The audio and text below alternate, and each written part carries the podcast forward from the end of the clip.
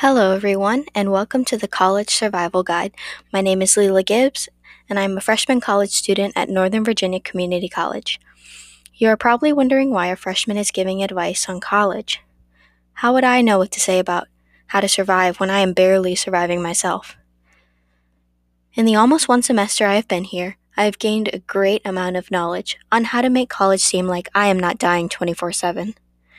Of course, I am exaggerating when I say this, but I have learned a lot about procrastination, plagiarism, and time management skills. I plan to share what I have learned myself so you do not feel like you are going to die. Let's get into it, shall we?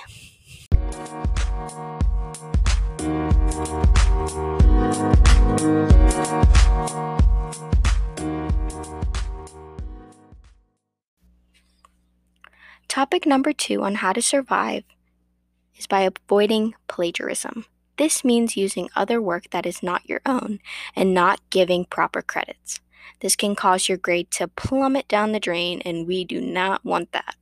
According to Donald McCabe with Rutgers University, 36% of students who entered a survey admitted to copying or paraphrasing someone else's work without proper citations.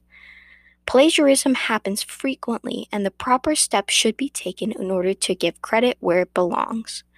In order to survive any class, and I mean any, always cite sources. Students should learn how to write citations, whether it's in APA, MLA, or Chicago, to give proper credits to the author.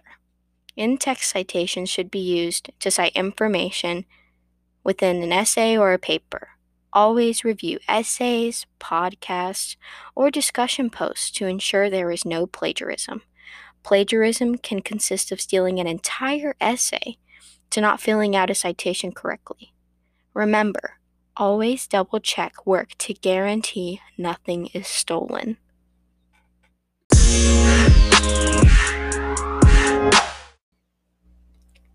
Now, topic number three is probably the most important one.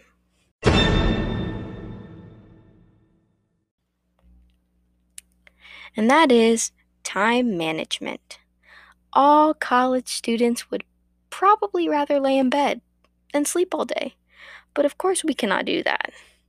According to the CHEK jury, 80% of people, specifically college students, spend their hours doing unproductive things. If this was filled with, let's say, um, productive tasks, so much more work would get completed. The number one thing students should do is create a routine and maintain the schedule. Consistency is key, and I mean key, when it comes to time management. This is a major life skill that can set one up for complete success. Using the planner I mentioned in my little procrastination bit can also help plan out every single thing you need to get done. Block off time chunks for each and every assignment and this will allow you to get work done without being overwhelmed. Something else that might benefit students is incorporating a healthy diet and exercise to a daily routine. Now, you're probably wondering why I totally flipped the subject and am now preaching the importance of your body. Well, your body is your energy house.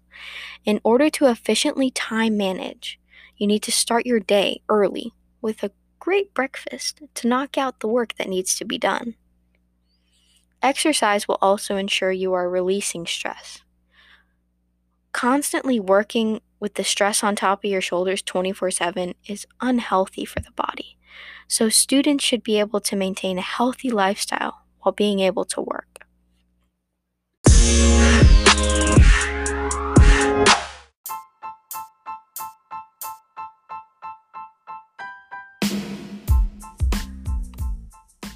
If these three tips are used throughout the course of college, I'm telling you, it will make college 10 times, no, probably a thousand times easier than it was before.